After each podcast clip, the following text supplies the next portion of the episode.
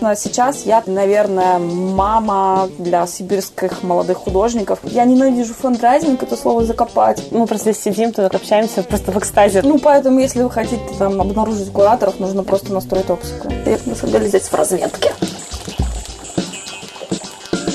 Всем а, добрый день. Меня зовут Мария Максимова. Я соведущая жирного подкаста. И сегодня у нас в гостях Оксана Будулак, искусствовед и куратор из Красноярска. И представитель местной художественной сцены, куратор а, и много еще чего, Яна Гапоненко. Сегодня поговорим с ребятами. Я бы хотела еще сказать, что проект а, реализуется при поддержке Каковихин Digital. Костя, к сожалению, мой соведущий сегодня не мог быть здесь, но я думаю, что мы и так прекрасно пообщаемся с Яной и Оксаной. А, ребята, расскажите про себя немножко нашей аудитории. Маша, спасибо, во-первых, за приглашение. Это угу. очень приятно. И мы сегодня действительно с Оксаной по территориальному, скажем так, признаку решили разделить нашу беседу, потому что у Оксаны потрясающая, обширная экспертность в во всем, что касается искусства Сибири. А я, наверное, не смогу за весь Дальний Восток, э, так сказать, рассказать да, сегодня, но с удовольствием расскажу про Владивостокскую сцену, все, что может быть интересно. Ну, если говорить о моем опыте, то я, наверное, с 2008 в этой секте, которую мы называем современным искусством.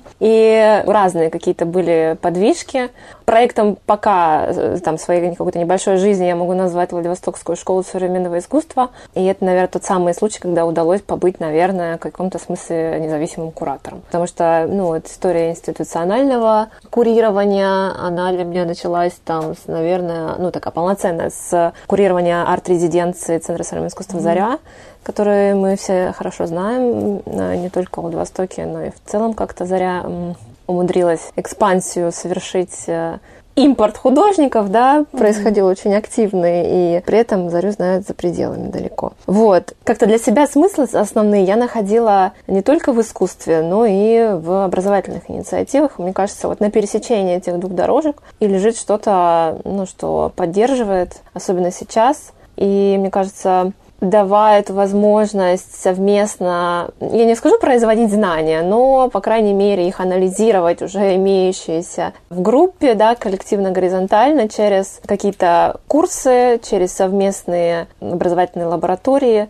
мне всегда казалось очень важным. Я знаю, что вот у Оксаны был опыт обширный тоже в этом смысле, в образовательных инициативах. Очень бы хотелось, чтобы Оксана на эту тему с нами поделилась. Всем привет еще раз. Mm-hmm. да, я сегодня как будто бы представляю Сибирь. Я сама, конечно, не из Сибири, я там беженка из Казахстана, там мы в 90-х только переехали в Красноярск. И, в общем, да, я живу и работаю в Красноярске в основном, но работаю я в данный момент как независимый куратор последние два года. В принципе, я и, и ранее тоже работала в Красноярске как независимый куратор. Сейчас я просто расширила свою там, географию до там, макрорегиона. И э, у меня там большая часть опыта, конечно, это все-таки институциональная музейное кураторство, и, то есть я э, работала в музейном центре Площадь Мира в разные времена, угу. и вот на данный момент я там, там числюсь, но там, в декретном отпуске нахожусь, но тем не менее это не мешает мне все равно э, работать с художниками. Да, у меня есть там свои какие-то такие проекты, и все они были в основном э, связаны с продвижением, поддержкой и созданием комьюнити э, сибирских художников, в основном, конечно, молодых, потому что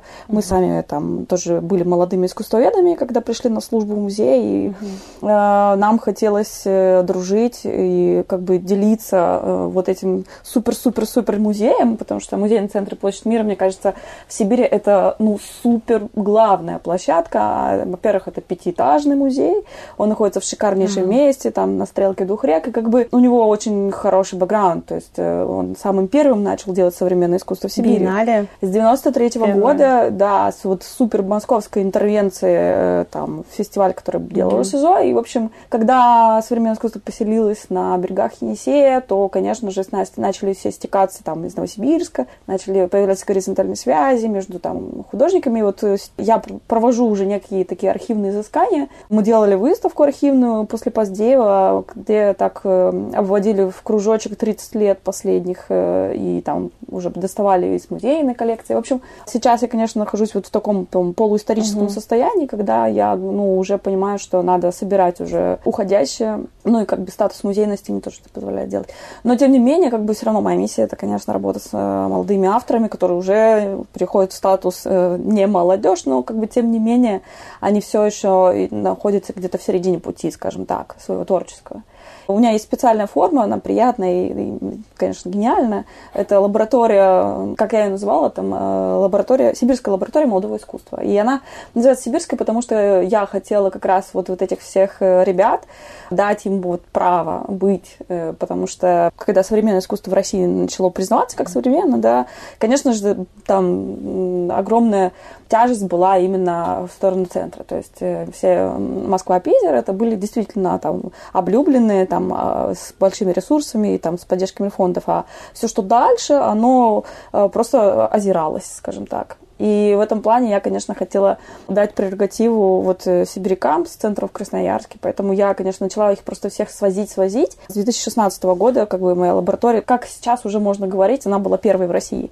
И в этом плане, как бы, ну, это такая добрая традиция нашего музея. Мы там делали первую биеннале в России, первую музейную ночь в России. Ну, вот сейчас это первая лаборатория, там что-нибудь когда-нибудь тоже станет первым, наверное. И в этом плане, конечно, сейчас я, наверное, мама для сибирских молодых художников, потому что я их все время нахожу, дружу, там, как бы собираю mm-hmm. в школу и помогаю, просто помогаю, вот, через выставки и даже просто тусовки. Это очень ценно. Да, это правда. Угу. Я это тоже подсмотрела. На самом деле я просто продукт э, вот таких школ. Я была в школе культурной журналистики. Собственно, угу. идея регулярности, идея превращения сообщества угу. и э, как бы создания поколений, она как раз мне пришла вот из вот этой супершколы Дины Годер, которая угу. организовала эту школу культурной журналистики даже здесь, во Владивостоке. Я встретилась с однопартийцем нашей, там, Светой Гордиенко. Я никогда про ничего не знала, но если угу. она говорит ШКЖ, то ты понимаешь, что с этим человеком ты можешь хоть на дно океана. Ну, и интересно, что Катя Беляева, та, угу. которая магистратуру цифровое искусство у нас в ВФУ запустила, это тоже целая плеяда художников новых медиа из-под нее вышла. Это тоже выпускница ШКЖ. А, да? В свое время, да. Но это значит, что мы все сидели вечером, слушали Рубинштейна, как бы, э, в общем, это определенный бэкграунд, который объединяет, э, наверное, да. И, конечно же, э, я работала в театрах, и вот я видела, как это делают в театрах и лаборатории. Для меня просто было странное слово лаборатории, вот эти вот все люди, которые играют Шекспира. Вот. Но, тем не менее, я поняла, что это такое, и это гениально. И, в общем, я решила сделать то же самое для художников, потому что они были очень грустными. То есть я хотела, чтобы они перестали грустить. Вот. Но они все равно продолжают грустить. Это, на самом деле это нормальное состояние для искусства. Просто я не хотела, чтобы они грустили в одиночестве, потому что грустить вместе сильно... Э, ну, не так грустно, да, тоже грустно. Но ты понимаешь, они хотя бы могут обнять. А как ты можешь обниматься в одиночестве, я не представляю. себя так. Ну, раз мы за образование начали уже а, дискутировать, разговаривать, вот э, я сама выпускник кураторской школы. Это было партнерство в ВШСИ и Института Гёте. И это действительно очень сильно повлияло на мою карьеру и путь развития. И, в принципе, вот, Ян, как у тебя пришла идея организовать выездные школы во Владивостоке? Ну, примерно как и у Оксаны, честно говоря. Мне тоже казалось, что очень важно объединяться, чувствовать себя причастной к сообществу. Неважно, художник ты или куратор, или ты хочешь писать тексты, или ты, как зрителю, может быть, это интересно. Порог входа нужно расширять, и мне было важно, опять же, с точки зрения децентрализации, конечно, собраться вместе здесь, не выезжая в Москву да, то есть мы могли это сделать в Сибири, но мы решили это сделать на Дальнем Востоке, просто потому что я здесь родилась, я здесь работаю, живу, мне очень важен этот город. И, конечно, здорово, что Гёте-институт это поддержал. Для них тоже децентрализация очень важна. И мы вот, собственно, три школы сделали. Мы также давали возможность э, выпускникам школы в рамках э, Года Германии в России делать свои проекты кураторские. И ты тоже сделала один из, своих, да. один из этих проектов. Mm-hmm. И, ну и так далее. Это, да, было несколько несколько таких возможностей, и, конечно, они на развитие сообщества очень влияют. Угу. Хочется верить. Поживем увидим, посмотрим, как дальше нам действовать. Но важно быть в контакте вместе через хотя бы вот такие, ну, нечастые, но тем не менее встречи. Потому что, в принципе, во время них завязываются идеи каких-то совместных проектов, которые направлены на преодоление этой тяжелой географии нашей. Угу. Э, ну, даже если это не проекты, то, может быть, идея каких-то программ более устойчивых. А, я верю, что мы что-то такое можем придумать э, на два региона, что на какое-то долгое количество лет нас держало бы. То есть мне кажется, что проектная логика, она ну, сложная, может быть, уже не совсем актуальная, и мне кажется, нам не хватает устойчивых программ. Прям, ну, не то чтобы пятилетку, но что-то вот подобное. Потому что здесь очень много потенциала художественного, невероятно. Ты сама знаешь, Маша, что у нас здесь очень много интересных художников, и ты тоже, в общем, их прекрасно развиваешь им тоже не всегда есть где выставляться, им тоже нужна обратная связь. И поэтому, конечно, мы там делали эти квартирные выставки в барах, расселенных домах, заброшках и так далее. Но и в таких интересных структурах, как казино или океанариум, больших и сложных, были такие опыты у нас вставания вот в эти невыставочные пространства. И это тоже расширяет в том числе, ну, как бы тот самый условный порог входа в современное искусство для широкой аудитории, которая, надеюсь, задает вопросы, да, то есть надеюсь, что нет вот этого отрицания, потому что восприятие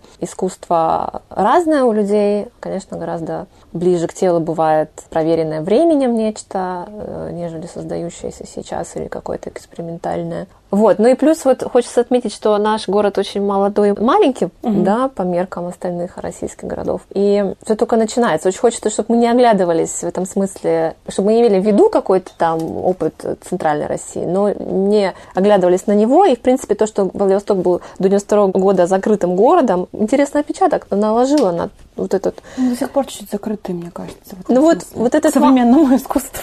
Ну, вот этот вакуум, он все равно, это же как бы, ну, дает интересные, аутентичные плоды. То есть э, мы существовали параллельно каким-то там центральным условно течением, но при этом мы совершенно удивительные. У нас есть потрясающие самородки. Вот вся группа Владивосток, да, группа Штиль. Э, мой любимый Илья Зинатулин. Все эти ребята, они, конечно, уникальные авторские взгляды имеют на все. Ну, в общем, мне, мне тут много можно говорить про наше местное любимое искусство. Ты просто так сейчас говорила, что я сейчас еще раз захотела во Владивосток, находясь уже во Владивостоке. Простите. Нет, все правильно. И она умеет хорошо вот это вот создать э, мифологию вокруг Владивостока. Мне кажется, у тебя к этому вообще талант. Это город, город сам по себе. Он, во всех смыслах. Он и кинематографичный очень. У нас же тут кинофестиваль чудесный. Международный. В 19 раз проводиться будет в сентябре. Как называется? Меридиана Тихого. Ну, как ты считаешь, вот культурный ландшафт Владивостока, он отличается от... Эм, когда ты создавала ВШСИ, сейчас, как он отличается? Мало времени еще прошло. Мало. Не думаю, что с 15 -го года... Все то же самое. Пусть будет это все подольше. Я все еще как-то, ну, склонна нивелировать немножко свой вклад в этом смысле. Угу. Ну, или проверять его временем, по крайней мере, потому что мне кажется, что 7 лет это не так уж и много.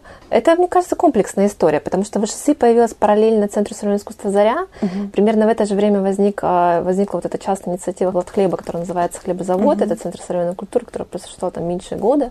И вот 2018 год я вообще называю каким-то годом бума вообще, на самом деле, в Владивостоке, потому что было очень много разных инициатив. Как раз появилась вот эта вот магистратура цифровое искусство, и одновременно это как-то все играло друг на друга, и мы усиливали друг друга. И в этом смысле я всегда как бы, ну, очень за партнерские, почему мне симпатичны всегда партнерские совместные истории, потому что это усиление.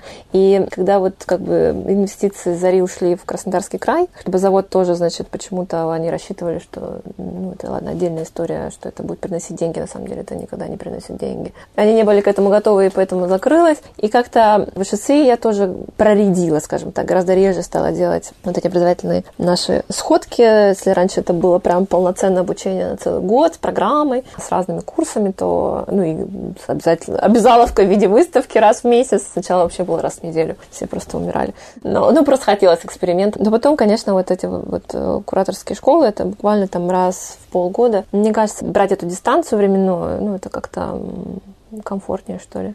Ну, видишь, в каком-то смысле это же переросло еще в формальное уже высшее образование, то есть Третьяковка и программы ДПО. Ну да, это для, для моей карьеры, да, это да. А так, все-таки вот Третьяковка, наверное, более узкая история, потому что туда вход, конечно, только студентам ДВФУ, чисто по формальным критериям, потому что угу. партнерский проект Третьяковской галереи ДВФУ на спонсорские деньги ФЕСКО. И, соответственно, мне кажется, что история дополнительного профессионального образования, которая была до магистратуры, которая называлась арт-менеджмент и музейное кураторство, и вход в который был им бакалавром, им магистрантом любых направлений университета, это тоже была очень э, грамотная история.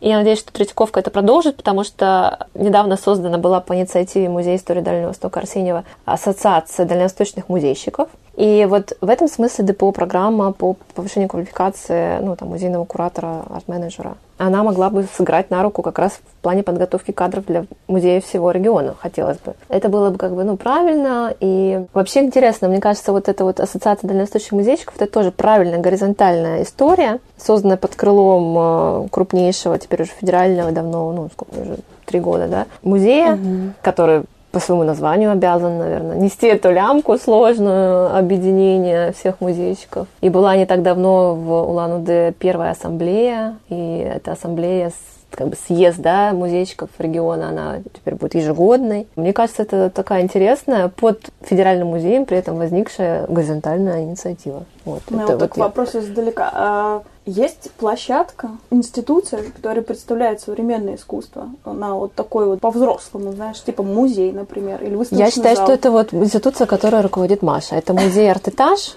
который вот это с 2022 да? года стал муниципальным Формально бюджетным учреждением но культуры. Для Владивостока это, мне кажется, всегда будет музей уже, потому что... У него коллекция есть и, да. и исследования, да? Есть потенциалы для исследования. Но коллекция есть. Еще немного мы начнем называть точки роста.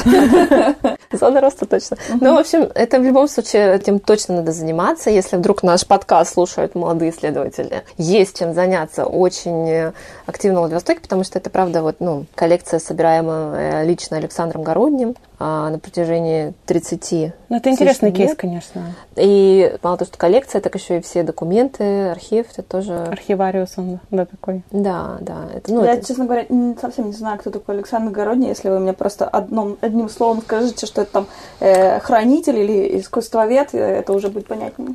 Я забыла это слово правильно, это не меценат, потому что он не, не такого... Филантроп? Филантроп, абсолютно. То есть он, правда, как бы, ну, лучший друг художников. Ну, понятно, что первым делом он принимал в дар эти работы. Но потом он открыл салон при арт-этаже и продавал салонщину, таким образом мог поддерживать города, края, на секундочку. Края, края, да, да. да. Это была очень интересная история. В Белом доме, в администрации края они встали не за ну, потом стало, потом, потом стало все хорошо. То есть они просто как бы сквотировали офис в Белом доме, арт-этаж, и э, предъявили себя, просто, просто там стали делать выставки. Там, по-моему, только там был такой целый коридорчик, да. такое очень интересное О, пространство. Да. А звучит как история из 90-х. Конечно, так это было, начало 90-х. Ну, сначала там было в театре юного зрителя 80-е, в конце 89-х, по-моему, потом в начале 90-х это вот Белый дом. То есть, конечно, это было свободное время, никто толком не понимал, что происходит, что там молодые художники, все э, уже подросшая группа Владивостока и только-только там поросль, первая группа «Штиль» выставлялись. И вот он поддерживал их и собирал их. Но отдельно, конечно, мне всегда с точки зрения вот истории развития нашего искусства представляют интерес те самые, про которые ты меня однажды спросила, условно, теневые архивы. Да? То есть я уверена, что художники на самом деле собирают, конечно же, хранят, и... Прямо сегодня ночью я видела теневой архив Ильяса Зинатулина, от которого у меня глаза увеличивались все больше и больше, потому что это шикарные архивы на самом деле. А, из э, Джерси-Сити каталоги выставок 95 -го года, которые, где изображен Костаки. Блин, что-то я не ожидала такого увидеть ночью во Владивостоке. Ну вот Глейзер в этом смысле большой. Ну, да, большой... да, конечно, про него да. был большой разговор. Ну, в общем, как минимум, я тебе могу сказать, что точно один да, есть. Да. Но, я нашла. Другое дело, что как бы художники в этом смысле наши, как бы они очень ревностно охраняют эту историю, понимаешь? И я тоже думаю, что это вопрос времени. Может быть, когда они увидят. И доверия, и входа. Да. Правильно, да. Я думаю, что при правильных э, ну, переговорах э, и обстоятельствах это можно архивировать и с этим работать э, прямо там, на, на этих условиях. Важны условия, время, это все тоже важно. Но когда речь заходит об архивах, это всегда разговоры ну, как минимум на десятилетия. И мне кажется, что сейчас самое время заниматься архивами. Я уже, по-моему, говорила тебе эту мысль, но я в этой мысли убеждаюсь каждый раз, когда я просыпаюсь утром, потому что очень сильно хочется закапываться и хочется не потерять, потому что я чувствую, как все просто уходит в песок. Я начала это замечать, наверное, лет пять назад, когда я вот занималась Красноярским архивом современного искусства. И это просто началось, э, когда вот художник, у которого я брала интервью и набирала работы для ретроспективной выставки, умер. Я понимаю, что, оказывается, я сделала интервью последнее прижизненное Олега Пономарева, там, великого красноярского концептуалиста. И сейчас как бы я живу уже в измерении организовать его ретроспективу всего творчества. Это суперпроект, который мы с Удовой сейчас запланировали с, сейчас там у нас период каталогизации, там связь с хранением, э, различными там коллекциями. В общем, это интересно. Для моей работы музейной я это, конечно, как будто, знаешь, попала в, в кино просто. Ну, то есть это очень взрослая история. Вот мы просто здесь сидим, тут общаемся просто в экстазе от каких-то теневых архивов. Может быть, для нашей аудитории вообще чуть-чуть объясним кратко. Потому что когда ты на это смотришь, я тоже была в этих мастерских, это достаточно выглядит как просто груда чего-то серого, сложенного, ну, реально как в тени где-то лежит в стопочку. Почему это вообще важно доставать, исследовать, документировать? Кратко. Не знаю, мне кажется, что это реверсивная история. Мы в любом случае э, живем здесь сейчас, и вот, ну, это может быть, банальная мысль, но реально анализируя прошлое, можно очень много рифм найти с настоящим днем. Хотя бы, вот, ну, как минимум, ты можешь там много понять просто про тебя сейчас, про художников сейчас, когда ты анализируешь. Потом, конечно, очень любопытно мне всегда смотреть вот эти, условно, голубые периоды разные, ну, то есть как художник меняется. Это вообще и почему, и ну, моя личная любовь, да и, наверное, не только моя, это правда 90-е, потому что очень много тогда было сделано любопытнейших, мне кажется, работ у нас по форме. Ну, любые кризисные времена провоцируются всплески, и да, и вот, вот все сторонние направления. Ну, в каком-то смысле я поддерживаю вот этот вот э, азарт, который появляется, когда ты изучаешь творчество. Да, я когда училась на искусствоведении в Красноярском государственном институте и увидела, что у Пикассо, оказывается, умел рисовать, или Казимир Малевич мог отличнейший пейзаж выдать, это, конечно, немножечко разрывает шаблон, и на самом деле, конечно, там твоя миссия сразу становится становится э, самой важной в мире. Вот. И в этом плане, когда ты все вот это вот понимаешь, и, например, там, я работаю там на территории Красноярска, да, и вот у нас есть тоже так, подобные кейсы там с Андреем Поздеевым, и ты несешь свет вот в мир. Это же какая-то малюсенькая-малюсенькая песчинка в гигантском океане истории, да, и как бы, ну, всегда помню Гройса о том, что вот мы все — это культурный архив территории. Когда-то, короче, приходит понимание, что прямо сейчас и здесь ты должен заниматься этим архивом, может, какой-то там, я не знаю, озарение профессионально, но тем не менее я сейчас понимаю, что ну там спустя там какое-то время, да, опыт свой, э, есть моменты в истории, когда она начинается переписываться. А, то есть там у нас был какой-то интересный проект в прошлом, по-моему, его то ли э, Гёте-институт, то ли фонд Бёля. Ну, в общем, какой-то хороший немецкий фонд э, проводил маленький кейс про учебники э, истории. На учебниках истории они показывали, как в разное время в разных странах одна и та же война описывалась. Это был э, для школьников, кстати, это было такое мероприятие. И, в общем, ты просто смотришь на этот феномен. Там есть книга «Отретушированная история». У нас в музее сейчас эта выставка находится на постоянной основе. О том, как э, э, на фотографиях ретушировались, вырезались в разное время люди по разным причинам. И вот, вот эти вот все манипуляции, и плюс, опять же, авторские мифологии, мифотворчество, весь этот контекст, он тебе позволяет понимать, как профессионалу, искусствоведу и там, тем более, музейному сотруднику, что сейчас, если человек умрет, у него никто никогда не спросит, э, даже как называется эта картина. То есть мы живем на местах, где нету, например, каких-нибудь там, знаете, Ключевских или вот этих великих людей, которые уже написали книжки. И вот, а, оказывается, история так и делается. То есть она делается просто всеми людьми, которые здесь живут, и какие-то люди в определенный момент берут на себя эту ответственность. Сейчас просто записать разговор, сохранить листочек бумажки, э, и вот эти вот все вещи, они складываются в большие-большие книги, книги потом э, сжимаются, потом еще сжимается много полок книг, и потом это становится каким-нибудь, знаешь, абзацем в новом учебнике. Ну, как я это сейчас себе Шикарно. представляю. Угу. И мне кажется, что это стоит, знаешь, ну, там, моей жизни, допустим, и жизни еще, как бы, людей, с которых я сагитирую. На эту миссию. Ну, я вижу это как миссию, правда. Угу. У нас в Красноярске есть, например, кейс, который я буду разбирать. Это вот, мне сейчас интересный период уже 60-80-й год. То есть с 90-х я сделала первый большой фильтр, и я хочу, чтобы теперь по моей работе там э, были еще там поколения, которые будут делать фильтр, а я я хочу еще подальше отойти и посмотреть истоки, то есть э, модернизм и то время, когда в Красноярске, например, там сквотировали мужской монастырь, ленинградские художники, ну, там были местные ленинградские, и у нас образовалась э, там, известно в узких кругах, там, пейзажная школа Дивногорска, вот. И они до сих пор там живут, и там один угу. живой. И я понимаю, что ему 80 там, с лет, и вот сейчас то самое время. Угу. Ну вот с одним, например, я уже опоздала. Это был министр культуры, э, по сути, там, председатель КПСС в Красноярском крае, благодаря которому появился мой музей, появились мои художники. И, в общем, в каком-то смысле он сделал современное искусство, и еще из 70-х, да. Федирка Павел Стефанович, он умер, и очень жаль, что я не успела.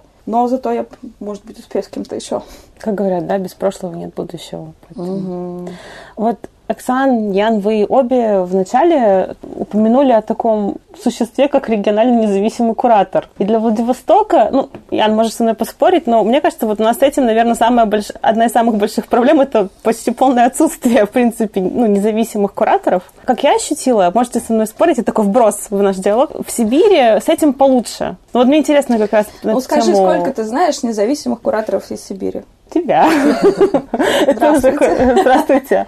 Ну, Саша Никольский, можно его назвать независимым, да, куратором. Филипп Крикунов, что Да, да. Да, да, да. Ну, вы уверены, что это вот не условно Понятно, что это демаркационная линия, типа там аффилирование с институцией, но мне кажется, что так или иначе куратор проходит э, по итогу своей жизни, во время своей жизни, он проходит через институции, и мне кажется, что это периодами. Ты можешь периодами, не знаю, там, заниматься партнерскими проектами, приходить на разные институции, можешь при этом быть э, какое-то время опять институциональным куратором, не знаю, мне кажется, это условность. Да, я согласна, конечно, что это условность. Вообще, как бы понятие кураторского дела в России это довольно новая вещь, скажем прямо. Пользуясь случаем, поскольку я преподавала на Bang Bang е в кураторском практикуме, я угу. как-то занесло меня вот в эту историю и э, рассказывая там будущему юным кураторам о том, кто такие были в России, конечно, там я и Эля Лисицкого вспоминаю, который который тоже был привлечен как куратор еще в начале 20 века. И в каком-то смысле куратор-художник, например, это всегда больше независимый, поскольку вот тот же самый Филипп Куркунов, о котором ты упомянула, он никогда не был аффилирован ни с какой институцией. Он существовал всегда на независимых условиях, и когда его приглашали, он все равно был приглашен, скажем mm-hmm. так.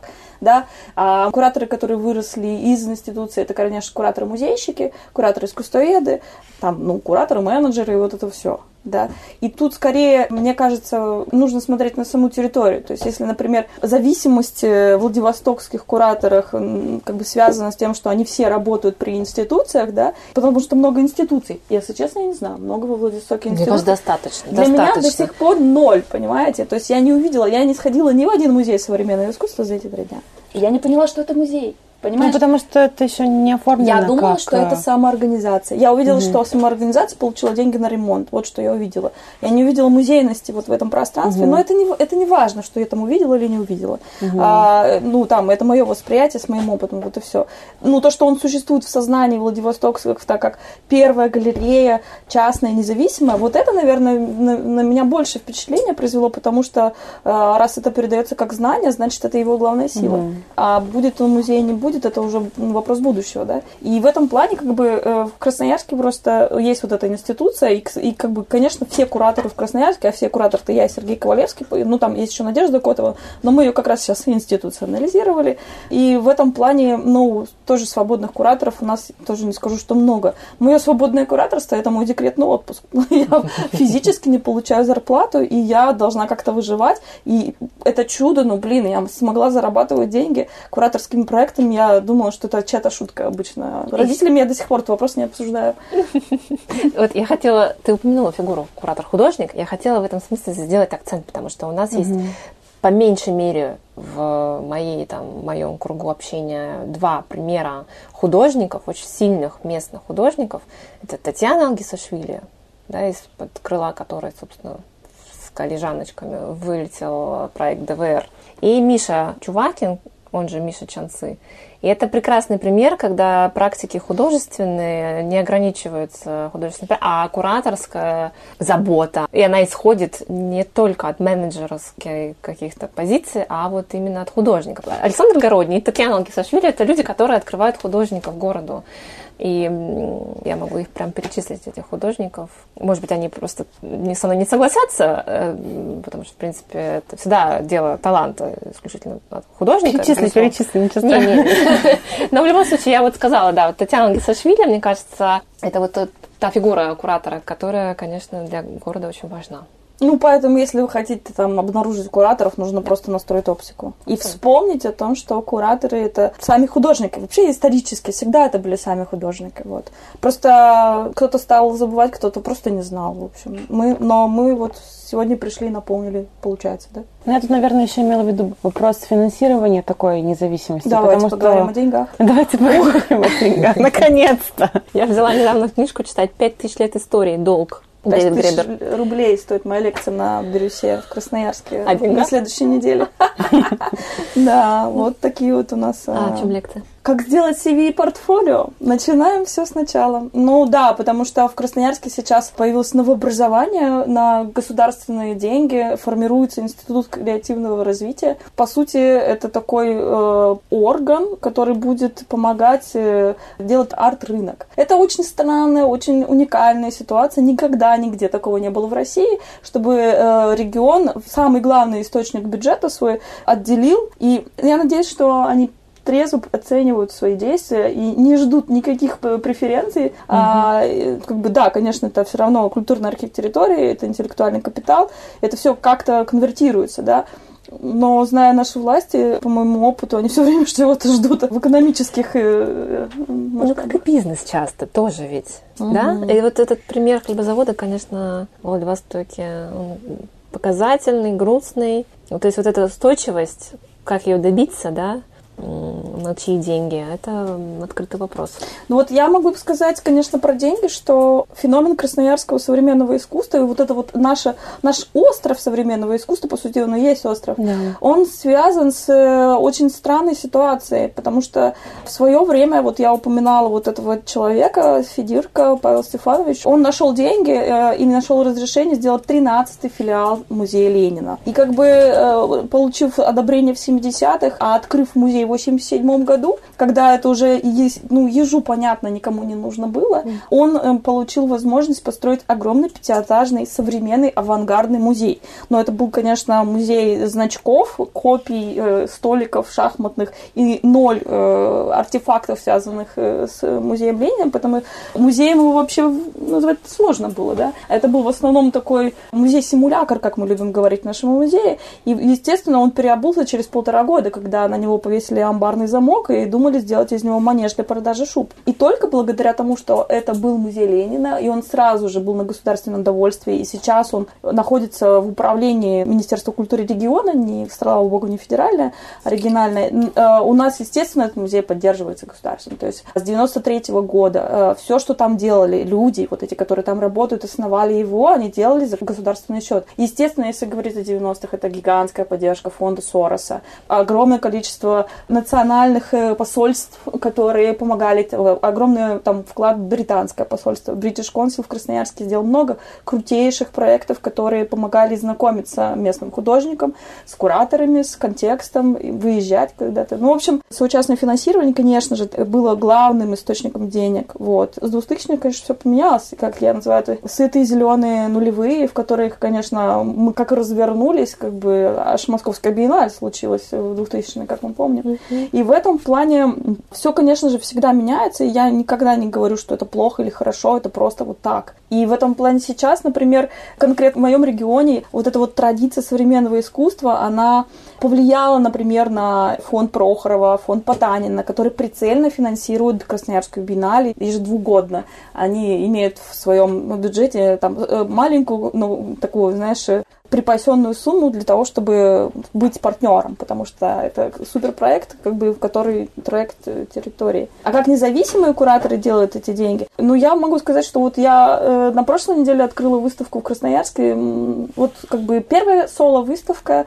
Данила Титова, э, художника без денег. Но я его научила эти деньги находить. Ну, то есть я сказала ему честно, что у меня нету месяца, чтобы ходить и искать деньги на твою выставку. Я вообще очень стрёмный продюсер в этом плане.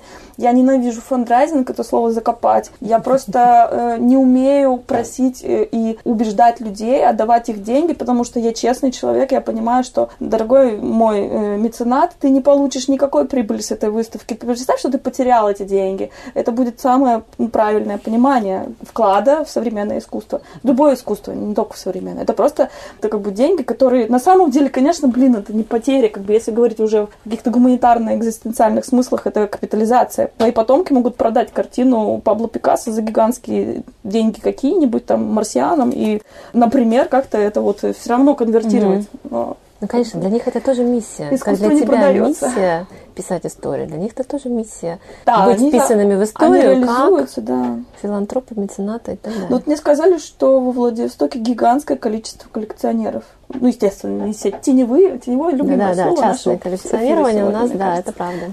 И у них есть деньги. И это хорошо. Но у нас здесь просто коллекционируют не только искусство, у нас здесь коллекционеры очень, ну, там, условно, самовары антикварные. То есть у нас люди коллекционируют антиквариат в большей степени. То есть это тогда история не потеряется. Как говорил Владимир Сальников, неважно, каким путем человек придет к великому искусству. Сегодня самовары, завтра Пикассо. И к сохранению так, истории. Так тоже бывает, так тоже бывает, да. Мы вот тут затронули тему продюсирования, организации выставок, и, Ян, в этом смысле, конечно, ты собаку съела и с Третьяковкой, и с фестивалем замечательным, который прошел в прошлом году. Может быть, у тебя есть какие-то... Во-первых, чему тебя этот опыт, в принципе, научил, когда ты владеешь этим ресурсом, да, и его расп... ну, в каком-то смысле помогаешь распределять, распределяешь, да, и какие советы ты бы дала начинающим ребятам, которые хотят этим заниматься? Тема фандрайзинга на самом деле для продюсирования – это действительно одна из ключевых тем.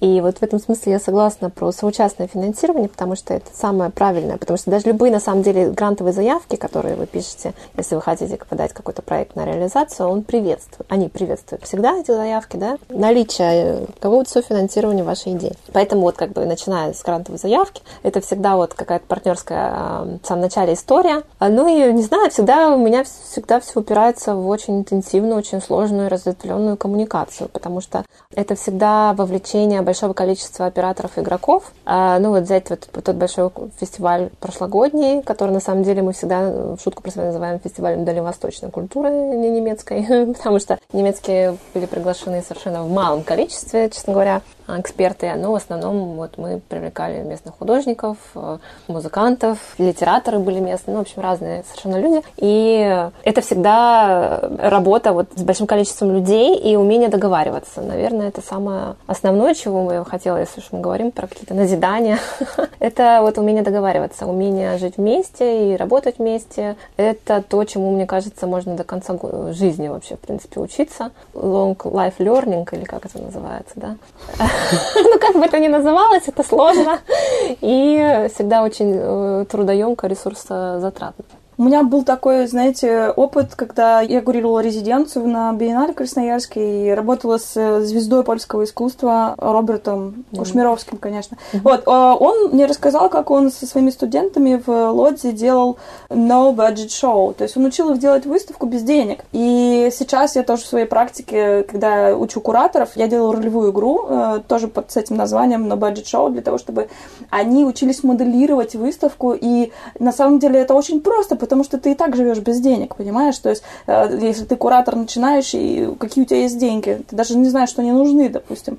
Вот, и в этом плане также и с художниками. Во-первых, ситуация простая и понятная, и вот это помогает тебе строить э, тактику привлечение ресурсов. То есть, когда ты понимаешь, что э, друг, который пришел тебе помогать на монтаж, это тоже ресурс, у тебя начинает по-другому немножечко уже работать. Э, в общем, ты мобилизуешься и начинаешь вдруг выискивать ресурсы уже по аналоговому принципу. Как бы кто-то принесет компьютер, а потом ты придешь в типографию, и они тебе бесплатно напечатают тираж там стикеров, вот это все. Это помогает, э, ну, как бы по-другому настраивать. Просто на самом деле время больших финансирований, э, время красивых проектов очень давно в прошлом. Это 98-й, там, 2002 вот эти вот красивые рубежные ну, до даты. Кризисные, до да, это до, до кризисные времена, когда действительно э, всем было по кайфу э, делить общие деньги, свои деньги, и это было действительно красиво и здорово. Не знаю, мне кажется, это было золотое время. Э, действительно, так интересно смотреть назад и видеть вот этот вот, это что там мы когда-то назвали раннее возрождение, там высокое возрождение. Mm-hmm. Вот.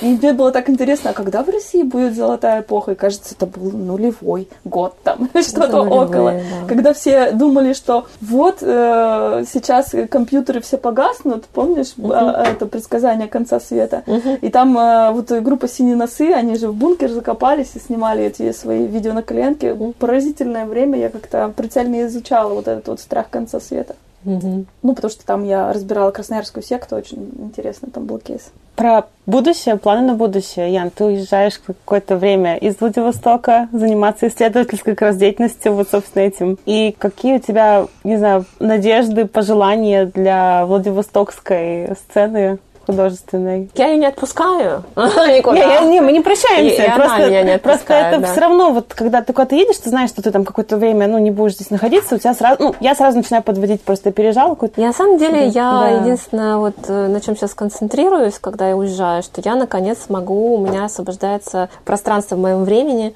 на действительно исследовательскую деятельность. То есть я пока могу сбросить с себя вот эту операционку, которой я ежедневно занималась, э, в том, что мы называем продюсированием там, и так далее, и так далее. Опять это проектная логика. В общем, мне, конечно, очень важно просто вот иметь время, чтобы сесть и окунуться в исследование очень интересного послевоенного проекта. Очень спорного на самом деле который называется «Выставка документа», который появился 10 лет спустя падения фашистского режима в Германии с возникновением э, разделения да, на ФРГ и ГДР, и не только Германия в целом, да, вот на это противостояние, это вообще холодная война, и как бы отмежевание от всего вот этого соцарта и восточного, и поддержка всего прозападного искусства и вот этого документа, это очень такой интересно склоненный исключительно на Запад, смотрящий на Запад проект, в самом начале, по крайней мере, своем. Потом уже как бы все по-другому было. И тем более сейчас на этой выставке приковано действительно большое внимание в связи с тем, что документ очень любит все делать впервые, как Красноярск.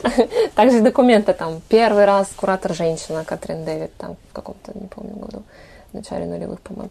Потом первый, первый, первый, и вот, наконец, первое коллективное курирование, и сразу индонезийская mm-hmm. группа, Руан-группа, и сейчас их обвиняют в антисемитизме. Э, это любопытный кейс, опять же, Они потому же мусульмане, да. Ну вот они, да, и они пригласили, во-первых, они не пригласили ни одного еврея, ни одного израильского художника, что для Германии это просто непростительно. Они как-то прокомментировали это? Честно, просто ну, я упустила это. Они пригласили, они пригласили э, палестинских художников, э, которые как бы занимаются культурным бойкотом Израиля. Там вообще, честно говоря, тоже в Индонезии достаточно сложная история, понятно, своя там э, конфликтов, и, может быть, не обязаны они были там быть погружены в контекст, и на самом деле у них там чуть ли не на, школьной, на уровне школьной программы не рассказывается про Холокост, Холокост. То есть, как бы тоже тут, мне кажется, со стороны Германии нужно было какое-то тоже исследование. Тут, короче говоря, это уникально. Вот документ этого года это уникальный пример опять вот очередного старого постулата, что учиться надо друг у друга вместе, одновременно, и нет этому предела вообще. У нас очень сложный мир, и вот э, как только мы делаем какие-то международные проекты, это даже межрегиональные, это всегда про умение договариваться, узнавать, слышать не заниматься обвинением. Это вот то, что сейчас происходит э, в адрес вот этого крупного такого смотра, который вот раз в пять лет проходит. Ну, а я погружусь, пока вот только там на три месяца погружусь в этот архив, конечно, мне интересно посмотреть специфику после военных проектов, как они появляются, и почему и зачем. Ну, и исследовать какие-то там присутствия, советские следы там, которые тоже неоднозначные.